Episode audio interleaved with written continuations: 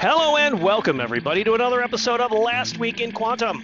I'm your host, Bill Roth, self proclaimed Silicon Valley marketing genius. This is the show where we review the week's news in the world of quantum computing, its impact on the world of cybersecurity, AI, and more. And with us this week to discuss is Brandon Dennis, Director of Operations for QuSecure, and first time guest, Skip Sanzeri, co founder and COO of QuSecure. Welcome to you both. Thank you. Thank you, Bill. So last week, Harvard had a breakthrough which brings the quantum computing years closer. Physics physicists entangle individual molecules for the first time, and DoD offices see post quantum cryptography as mission critical. Let's get started by talking to our experts. Brandon, article about DARPA and Harvard, tell us about it. Yeah, let's start off with breakingdefense.com. The article title was Off to the Races. DARPA Harvard breakthrough brings quantum computing years closer. The summary of the article says widespread quantum computing may come years sooner than expected, thanks to a Pentagon funded project with implications for everything from rapid vaccine development and weather forecasting to cyber warfare and code breaking. Skip, I know you had a chance to read this one. Can you tell us about the 48 perfect qubits? Yeah, this was pretty amazing, folks. You know, this. Um, so we, we've been looking at quantum computing for a while and watching the big companies. You know, IBM, Google, um, Amazon, Microsoft, Alibaba, uh, and then some of the smaller ones, including IonQ, uh, Rigetti, uh, and and others, PsiQuantum out of Palo Alto. And um, while they've all taken their various qubit routes, um, uh, very few have taken the atomic qubit, which is like using a neutral atom. In in this case, um, Atom Computing out of Colorado did that. But what was really interesting is these guys had coherent qubits, fully error corrected qubits, out of the chute, and this was a breakthrough to come up with 48 perfect qubits that need no error correction is amazing. You know, for instance, a lot of the times when we see qubit counts, like we see IBM at 1100 or, you know, Rigetti at 800 or IonQ at 1000, a lot of times those are not error corrected. And in many cases, you need an extra 1000 qubits for the error correction. So what you get is, you know, you, you can run fast processes, but it could be 50% wrong. That doesn't help anybody. But when you have a perfect qubit and you're able to run processes with, with this set of perfect qubits, then you have a lot of reliability on calculations. So the breakthrough was that they used Rydberg atoms, and these are these are neutral atoms that were exactly the same, which means that you can replicate these and entangle these, and you can use these and interchange them in ways that allowed this breakthrough to be just amazing. And by the way, it came out of nowhere. No one saw this coming. But now, what this means is you have power of 2 to the 48th. And if you do that number, that gets to be a pretty big number.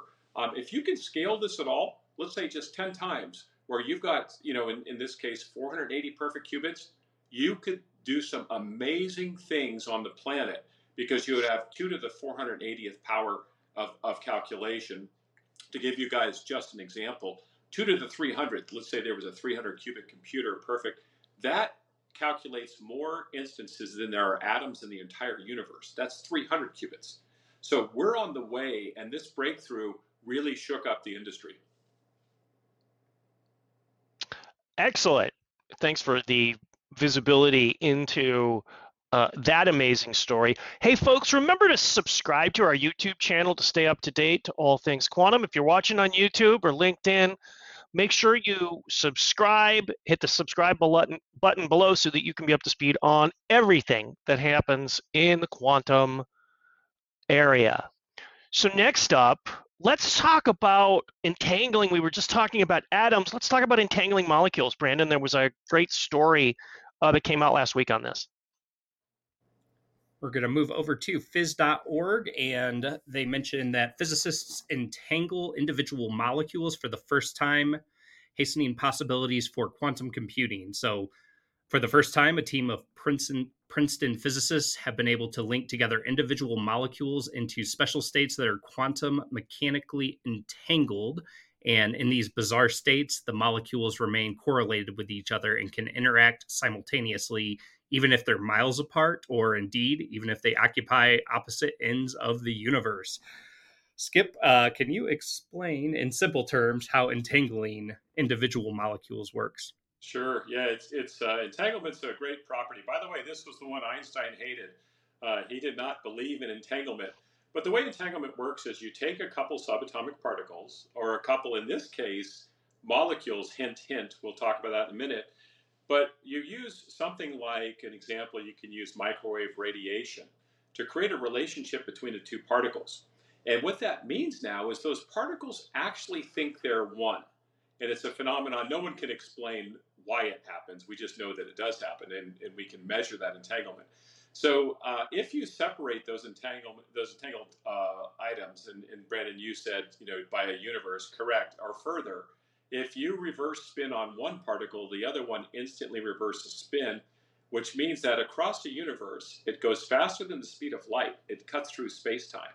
And entanglement's an amazing property. Now, the breakthrough you're talking about at Princeton was that they entangled two molecules for the first time. And I want to emphasize here, by the way, these two articles, the one we talked about, you know, before and this one, all happened within a couple weeks. These breakthroughs are crazy. But on the molecular side, no one had entangled molecules. Remember, the history is first we started with subatomic particles like electrons and the superconducting ones. That's what Google was working on, IBM has, etc. Then we moved into some, some clever particles like ions and photons. So IonQ, PsiQuantum uses photons, got it. You know, each one has their. Then we moved into, into neutral atoms, like the article we talked about, or what Atom Computing is doing out in Colorado. They use neutral atoms, which is not even subatomic because it's atomic, right? But now, to use molecules is crazy because molecules, you know, which are made up of atoms, now give you all sorts of new capability that if this can scale, now again, that's if, and, and it does take work, you're going to have access to things you never had access to before, ways of calculating, ways of programming that you did have access because now it's not even a quantum computer, it's more of a molecular computer, if you follow me. So it's wild, and uh, now they only entangled two two mo- molecules, so you know not not not that many yet. But the fact that they did it means that they can do it again, and so we're very very excited to see where this goes. Excellent. Our final story of the day comes to us from NextGov. Brandon, tell us about what the DoD is thinking about post-quantum cryptography these days. Yeah, it's pretty incredible. DoD offices see post-quantum cryptography cryptography as mission critical. Uh, the article says that officials at the Department of Defense shed light on their agency's plans to modernize their encryption infrastructure ahead of the anticipated advent of a fault tolerant quantum computer, discussing familiar policy goals like private, sec- private sector collaboration and supporting warfighter operations moving into 2024. We know post quantum is imperative for the security of our nation. And uh, Skip, I'd love to hear your take.